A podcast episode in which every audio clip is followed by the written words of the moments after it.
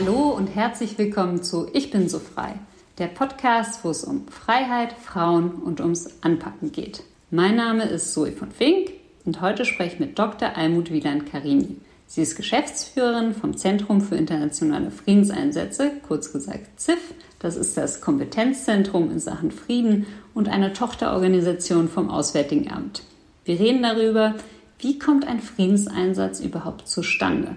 Und welche Kompetenzen müssen die Experten und Expertinnen, die das ZIF in Friedensmissionen entsendet, tatsächlich mitbringen? Beispielsweise Resilienz, Sprachkenntnisse oder auch interkulturelle Kompetenz.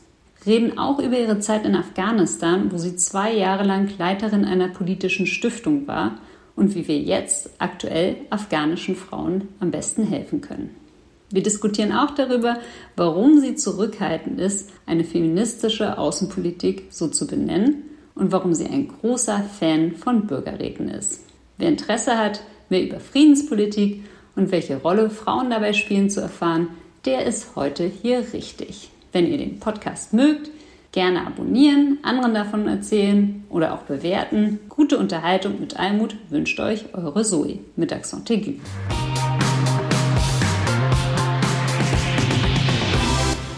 Almut. Schön, dass ich da sein kann. Hallo, liebe Zoe, willkommen. Was bedeutet dir Freiheit? Habe ich schon geahnt, dass du mir die Frage stellst. Freiheit bedeutet für mich, dass ich meine Meinung so äußern kann, wie ich möchte, dass ich mich so bewegen kann, wie ich möchte, dass ich so leben kann, wie ich möchte, dass ich die Arbeit ausüben kann, die ich möchte.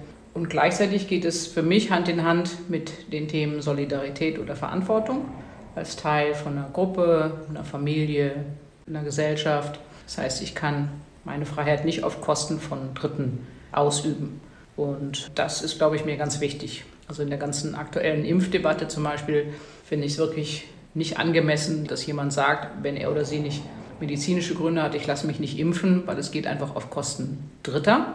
Es geht auf Kosten von Ärzten, Pflegepersonal, aber auch der Gesellschaft, den Einschränkungen und sicherlich sogar der Weltgemeinschaft, denn nur gemeinsam können wir diese Pandemie bekämpfen. Insofern Freiheit ist ein wichtiges, großes Gut, aber im Ausgleich mit Verantwortung und Solidarität. Und was ist deine persönliche Mission?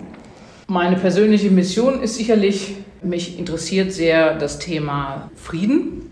Das klingt jetzt erstmal positiv und abstrakt. Für mich heißt es aber ganz konkret, mich damit zu beschäftigen, was Frieden eigentlich ausmacht wie zwischen Staaten, zwischen Gesellschaften Frieden sein kann, was die Grundbedingungen dafür sind und dann sicherlich auch für mich persönlich die Übersetzung, was ich dazu beitragen kann.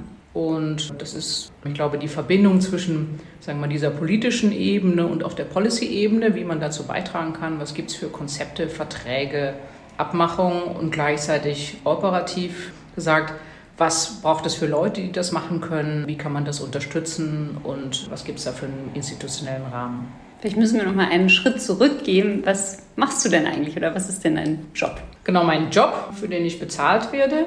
Ich bin die Geschäftsführerin vom Zentrum für internationale Friedenseinsätze.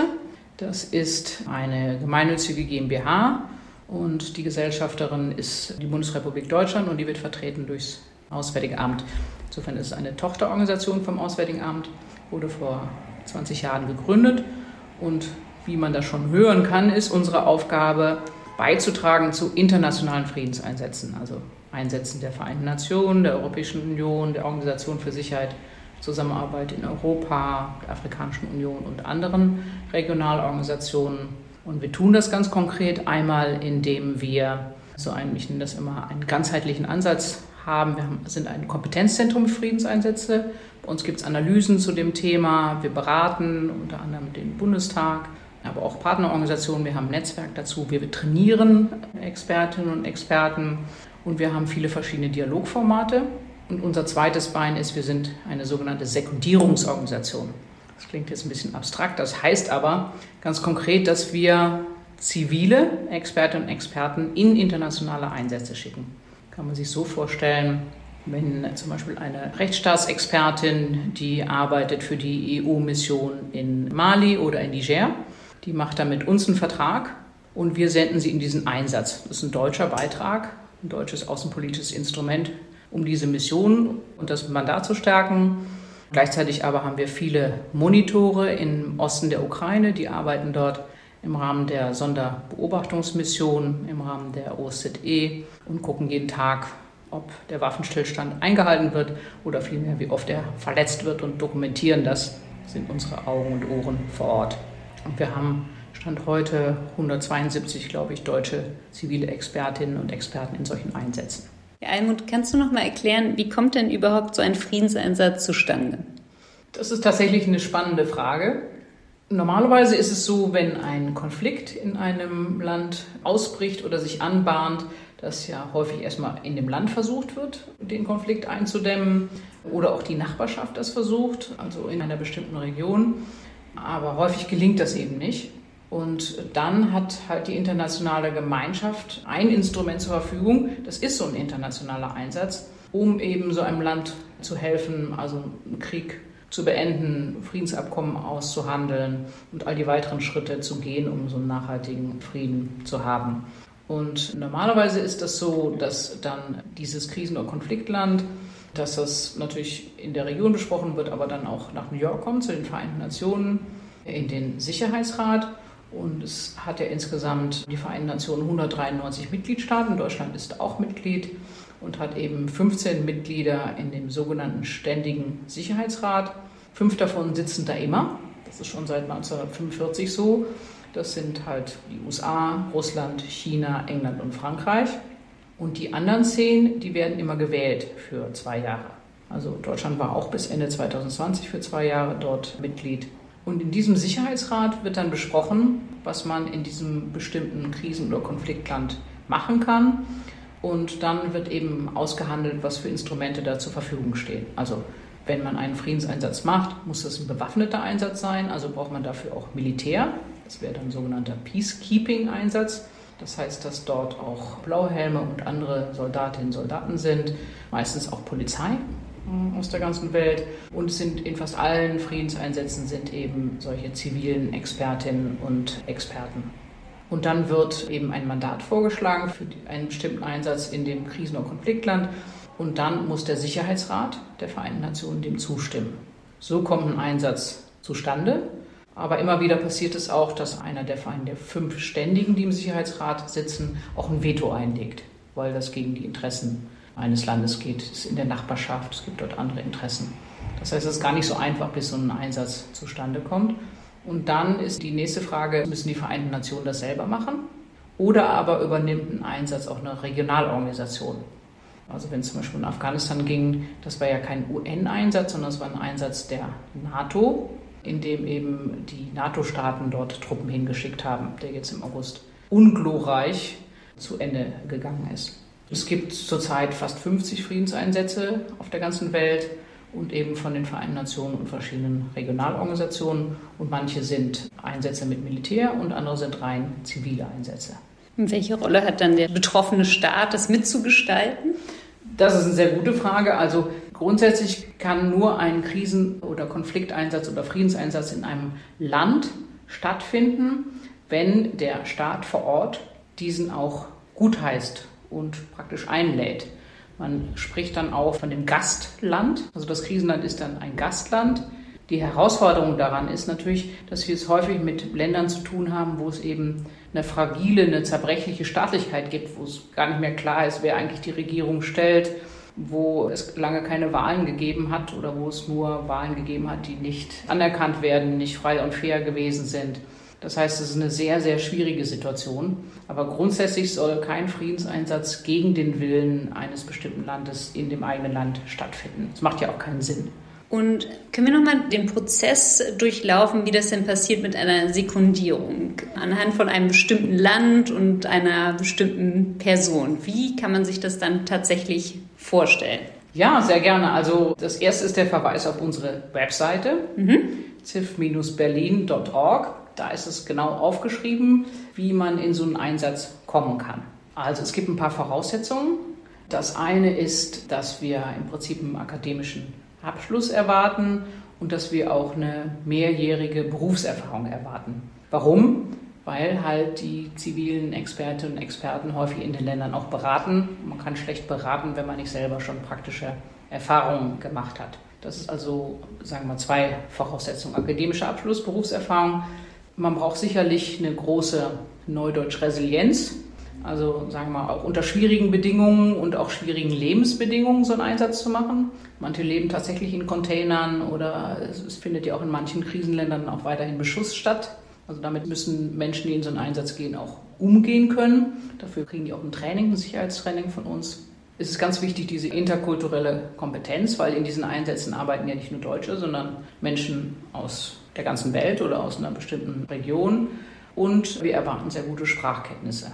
Also früher war es nur Englisch, aber wir suchen dringend immer Expertinnen und Experten, die gut Französisch können, aber auch Leute, die Russisch können, Arabisch, andere Sprachen ist sehr willkommen. Also sagen wir, Englisch ist eine Grundvoraussetzung und wir erwarten aber eigentlich eine zweite Sprache, die fließend gesprochen wird. Und last but not least brauchen wir natürlich Fachkenntnisse.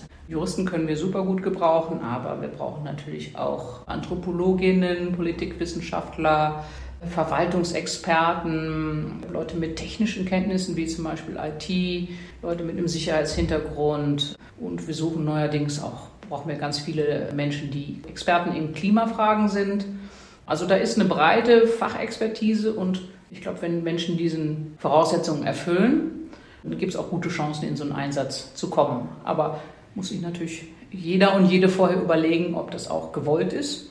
Und viele wählen so einen Weg als Karriereweg. Die gehen sozusagen von einer Mission oder einem Hauptquartier ins nächste. Es gibt aber auch Menschen, die das einfach mal ein paar Jahre in ihrem Leben machen. Die, was weiß ich, 20 Jahre als, fällt mir jetzt ein, ein Kollege ein, der war 20 Jahre als Richter tätig, hat gesagt, also ich kann mir jetzt gar nicht vorstellen, dass ich nochmal 20 Jahre mache. Und der war ein paar Jahre für uns im Einsatz. Ne? Der war in Afghanistan und in Georgien. Es gibt andere, die zwischendurch mal sowas machen. Es gibt welche, die früh pensioniert werden und dann mit Mitte 50 zum Beispiel nochmal in Einsatz gehen. Aber wir haben auch ganz viele junge Leute, die schon erste Berufserfahrung gesammelt haben. Und was machen dann jüngere Personen meist mit weniger Berufserfahrung? In welchem Feld sind die dann aktiv? Kommt darauf an, was die für einen Hintergrund haben. Also sagen wir mal, die junge Juristin, die würde sicherlich in Rechtsstaatlichkeitsbereich gehen. Die würde gucken, wie man die Rechtsstaatlichkeit in einem Krisen- oder Konfliktland fördert und da mitarbeiten, zum Beispiel bei einer Ausarbeitung einer neuen Verfassung oder auch beraten, wenn ein Justizministerium aufgebaut wird oder auch natürlich in dem ganzen, sagen wir mal, in dem Dreieck auch zur Polizei und zur Justiz, wie das dann zusammenhängt und würde sicherlich in dem Bereich arbeiten, wenn jemand jetzt ein junger Politikwissenschaftler ist, würde der oder die sicherlich eher in, was wir nennen, Analyse oder Reporting gehen, also die aktuellen politischen Entwicklungen verfolgen und daraus Schlüsse ziehen und die übersetzen für eine Missionsleitung. Und ist klar, wenn man als junger Mensch rausgeht, ist man dann eher, sagen wir mal, in den verschiedenen Bereichen auf der Arbeitsebene. Und wir haben aber auch einige Personen bei uns, die schon viel Berufserfahrung haben und zum Teil noch Einsatzerfahrung die gehen dann halt auch in die Leitung von Missionen. Wir haben also auch Missionsleiter, die für uns arbeiten. Und wie kann man sich das vorstellen? Reagiert ihr dann auf Anfragen oder hat dann Deutschland besondere Interessen, deutsches Personal in bestimmte Missionen zu senden? Ich würde sagen, es sowohl als auch. Also Deutschland hat natürlich ein Interesse, Personal in diese Einsätze zu entsenden, denn wir sind ja überall Mitglied in diesen Organisationen. Klar, wir sind Mitgliedstaat der Vereinten Nationen aber auch der EU, OSZE und so weiter.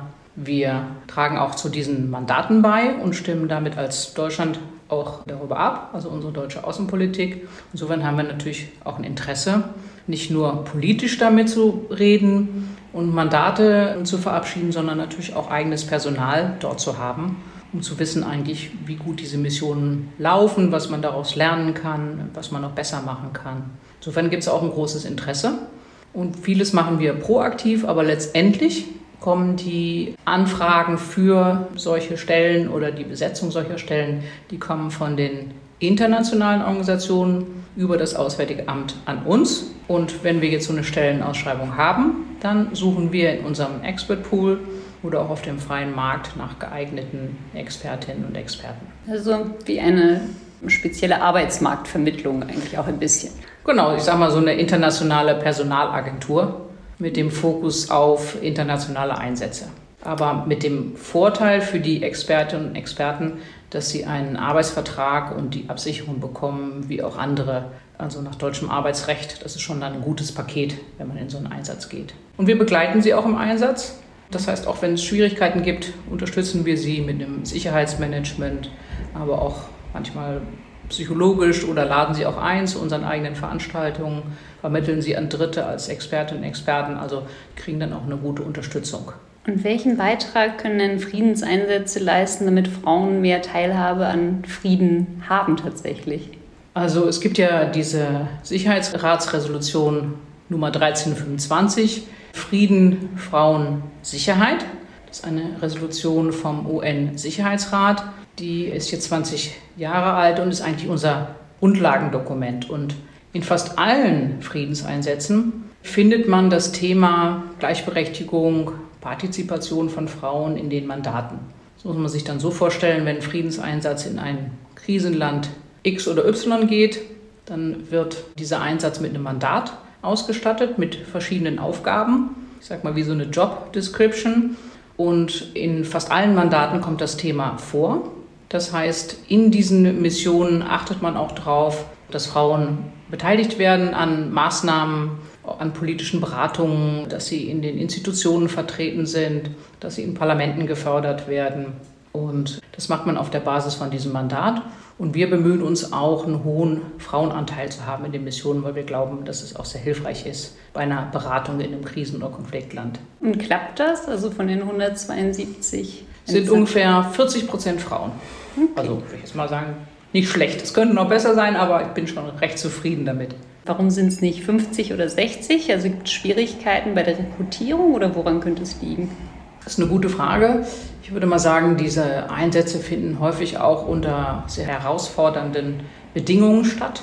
Viele sind in sogenannten No-Family-Ländern, also in Krisen- und Konfliktkontexten, wo dann diejenigen, die für uns in Einsatz gehen, also diese Sekundierten, nicht ihre Familie mitnehmen können. Ich könnte mir vorstellen, dass es für die eine oder andere Frau dann auch ein Erschwernis ist, weil es klar ist, dass sie nur also mal, individuell als Person dorthin gehen kann. Das ist sicherlich der eine Grund. Der andere ist, wir suchen natürlich auch an manchen Stellen ganz bestimmte Expertisen, die Frauen, sagen wir, noch nicht haben. Wenn es um so einen Sicherheitshintergrund geht, ist es häufig hilfreich, wenn wir so einen Security Officer haben, was nicht die Mehrzahl der Stellen ist, aber wenn der oder die, bis jetzt sind es tatsächlich nur Männer, wenn die zum Beispiel einen Hintergrund haben und früher mal bei der Bundeswehr waren oder auch bei der Polizei. Und kleiner Themenwechsel, du warst ja bis 2003 bis 2005 Leiterin der Friedrich-Ebert-Stiftung in Afghanistan. Und rückblickend, was hättest du denn gerne anders gemacht, wenn überhaupt? Klar, hinterher bin auch ich schlauer. Ich glaube, was ich gerne anders gemacht hätte, ist dieses Erwartungsmanagement besser zu machen. Auf ähm, afghanischer Seite oder auf deutscher Seite? Sowohl als auch, sowohl als auch. Also Du kannst dich vielleicht daran erinnern, es war der 11. September, der Anschlag im Jahr 2001 und schon einen Tag später haben alle über Afghanistan gesprochen und über die Taliban, die Gastgeber der Al-Qaida waren. Dann hat Gerhard Schröder gesagt, uneingeschränkte Solidarität. War klar, dass da schnell jetzt Einsätze kommen. Und dann haben wir sozusagen am Anfang, wollten wir alles gleichzeitig machen dort einen soliden Staat aufbauen, Demokratie, Menschenrechte, Frauenrechte, nachhaltige Institutionen, Entwicklung, Polizeiaufbau. Und ich glaube, das war schon damals einfach total unrealistisch, aber alle waren sozusagen mit einem großen Enthusiasmus dabei. Und wir haben uns auch gegenseitig angesteckt. Und auch in den Medien war das sozusagen, das war so, als wenn man relativ schnell von einem der wenigsten entwickelten Ländern auf der Welt da einen gut funktionierenden Staat machen könnte. Und da haben wir uns, glaube ich, alle mittragen lassen, also mich auf jeden Fall. Und im Nachhinein hätte ich gerne anders gemacht, dass ich die Erwartungen zurechtgerückt hätte gegenüber den afghanischen Partnern, aber sicherlich auch hier in der deutschen Öffentlichkeit und auch in der internationalen Gemeinschaft. Und was können wir jetzt deiner Meinung nach tun für insbesondere die afghanischen Frauen? Was ist denn sinnvoll? Ja, Im Moment haben wir ja so ein Trilemma, nenne ich das gerne. Also wir haben eine humanitäre Katastrophe und die Hungersnot ist jetzt schon da in Afghanistan. Die kündigt sich nicht an, sondern die ist schon da, die ist real. Wir rechnen damit, dass 22 Millionen Menschen mit Nahrungsmitteln versorgt werden müssen, über die Hälfte der Bevölkerung. Wir haben eine politische Herausforderung, weil die Taliban faktisch die Machthaber sind, wir sie aber nicht anerkennen wollen, bis sie nicht alle internationalen Konventionen unterschreiben und sicherlich auch Frauen und Frauenrechte achten und die Mädchen zur Schule gehen dürfen, Frauen Berufsrecht haben. Und wir haben eine ökonomische Herausforderung, weil es so gut wie kein Geld im Land gibt. Die USA haben ja fast alle Gelder eingefroren. Es gibt Sanktionen gegen die Taliban. Und ich glaube, die Gruppe, die am meisten darunter leidet, sind sicherlich die Frauen, weil sie einerseits viele von ihnen ein riesiges Problem haben, ihre Familien zu ernähren, tatsächlich dafür zu sorgen, dass es abends genug Brot gibt für alle. Zum anderen zwar einige Frauen arbeiten und auch arbeiten dürfen, aber die in Regierungsposten sind, bekommen halt kein Gehalt, weil die Taliban kein Geld haben. Und es sind auch viele Frauen vom Berufsleben ausgeschlossen. Und es sind eben Mädchen in unterschiedlichen Provinzen, die auch nicht zur Schule gehen können. Also in manchen Provinzen geht das, in anderen nicht. Aber sicherlich, wenn man sich das vorstellt, für ein Mädchen oder eine junge Frau, die von Bildung ausgeschlossen wird, das bedeutet absolute Perspektivlosigkeit. Insofern glaube ich, ist auch wichtig, dass die Anerkennung nicht erfolgt, bevor nicht klar ist, dass eben Mädchen all diese Rechte wieder zurückbekommen werden, wenn sie sie nicht schon in einzelnen Provinzen auch haben. Also wäre dein Rat sozusagen weiterhin Druck auf die Regierung auszuüben, dass erst diese Rechte zugelassen werden, bevor man die Gelder freigibt? Nee, also bei den Geldern bin ich anderer Meinung. Ich meine, die Hungersnot ist da. Ob uns jetzt diese Regierung gefällt oder nicht, ist es ja so, dass eine ganze Bevölkerung darunter leidet. Und ich glaube, keiner von uns möchte, dass Tausende, Hunderttausende, Millionen diesen Winter nicht überleben und auch keinen Zugang zur medizinischen Versorgung haben. Insofern finde ich den Ansatz richtig, der jetzt gefahren wird. Also es wird schon humanitäre Hilfe geleistet. Da ist viel im Anrollen, vor allen Dingen durch die UN-Tochterorganisationen wie das World Food Program, UNICEF und andere, natürlich auch vor allem die humanitäre Organisation OCHA. Und die machen das halt gemeinsam mit afghanischen NGOs und Strukturen, die es halt dort noch gibt. Und die Taliban sind dankbar dafür und dulden das aber es gibt halt kein offizielles Abkommen. Also die Gelder jetzt einfach weiter einzufrieren und auch keine Möglichkeiten zu geben, Geld dorthin zu schicken, halte ich für absolut falsch, weil es ja nicht per se die Taliban trifft, sondern es trifft vor allem die Zivilbevölkerung. Das ist wieder ein kleiner Themenwechsel. Also in den Koalitionsvereinbarungen stand ja unter anderem das Thema, wir brauchen eine feministische Außenpolitik. Was wäre denn deine Einschätzung dazu? Das ist echt eine schwierige Frage. Ich glaube, dass es gut ist, eine Außenpolitik zu haben, zu der auch der Feminismus gehört, was ja nicht nur die Gleichberechtigung von Frauen ist, sondern auch die Stärkung und auch von Minderheiten in vielen Ländern. Ich bin mir nicht sicher, ob es so sinnvoll ist, das überall auch, sagen wir, draufzuschreiben. Denn wir brauchen ja auch eine Klimaaußenpolitik und wir brauchen Friedensaußenpolitik, wir brauchen eine Partizipationsaußenpolitik, wir brauchen eine mediative Außenpolitik. Es gibt jetzt viele Adjektive, die mir auch einfallen, die total wichtig sind. Die finden sich auch in den Koalitionsvereinbarungen.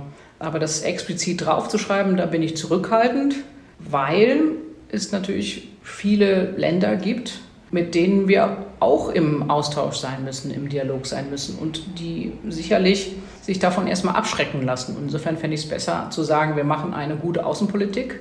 Und ja, wir benennen auch, dass Frauen eine zentrale Rolle spielen müssen und wir benennen auch die anderen Themen, die ich alle genannt habe, aber es steht nicht explizit drauf. Vielleicht noch einen weiteren Punkt. Ich finde auch, wir brauchen eine Friedens- und Sicherheitspolitik. Und viele sprechen ja immer über, dass wir jetzt einen nationalen Sicherheitsrat brauchen. Ich glaube, wir brauchen einen Friedens- und Sicherheitsrat. Wir müssen die Dinge dann auch zusammen denken. Und wenn wir jetzt über Frieden und Sicherheit sprechen, sind natürlich Frauen ganz zentral dabei.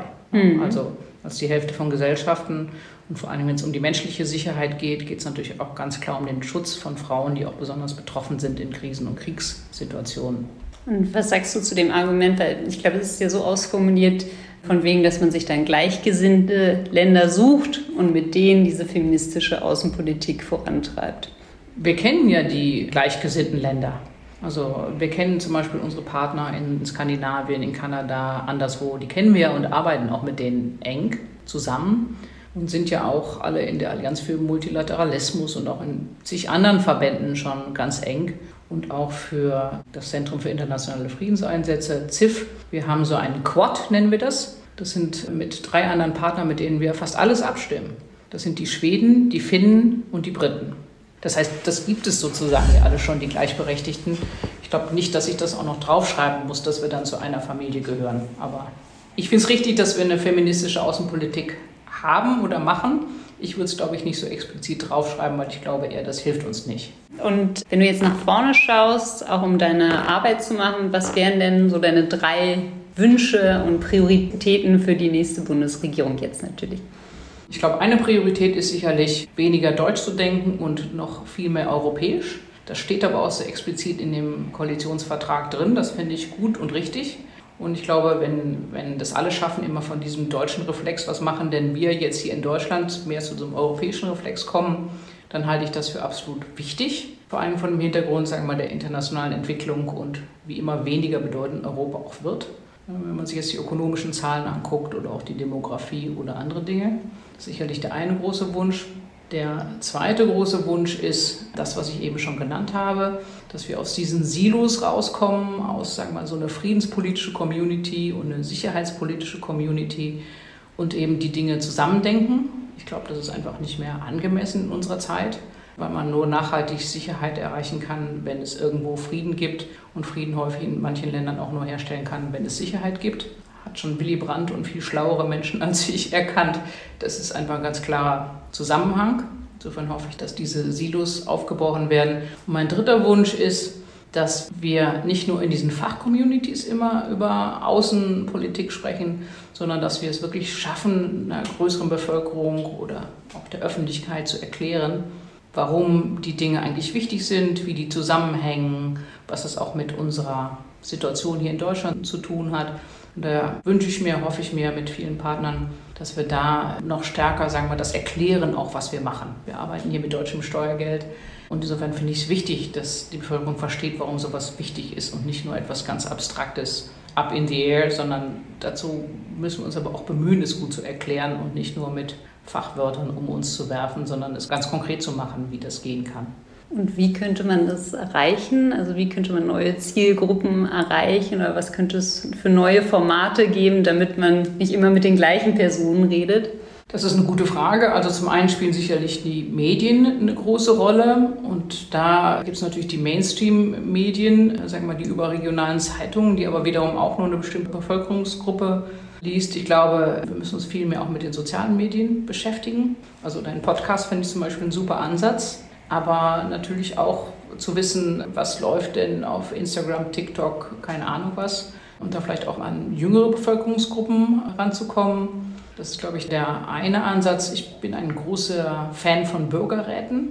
Habe auch das erste Mal in diesem Jahr bei einem mitgemacht. Das fand ich ganz toll. Also, wo praktisch nach einem Zufallsprinzip Menschen ausgewählt werden, die zu bestimmten Themen sich austauschen und die das sicherlich dann auch in ihren Gruppen dann weiterverbreiten, was sie da wie sie ihre Meinung vertreten haben, aber was sie auch gelernt haben.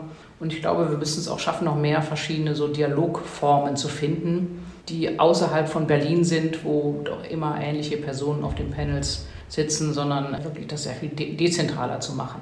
Ja, sehr, drei sehr schöne Ideen, die hoffentlich viele hören werden. Aber hoffe ich auch. Und schlussendlich, wie blickst du denn in die Zukunft? Ich glaube, ich bin ein grundsätzlich optimistischer Mensch ich glaube, mir würde es auch sonst schwierig fallen, so einen Job zu machen, wo es jeden Tag um Kriege, Krisen, Konflikte, Schwierigkeiten und so gibt. Insofern blicke ich insofern optimistisch in die Zukunft, dass doch die Erkenntnis bei allen wächst, wie wichtig das friedliche Zusammenleben ist. Nicht nur hier, sagen wir, in unserer Nachbarschaft in Deutschland, sondern auch weltweit. Und ich glaube, ich gebe meine Hoffnung nicht auf, dass wir diese Welt ein bisschen friedlicher machen können. Ein sehr schönes Schlusswort. Vielen lieben Dank. Sehr gerne.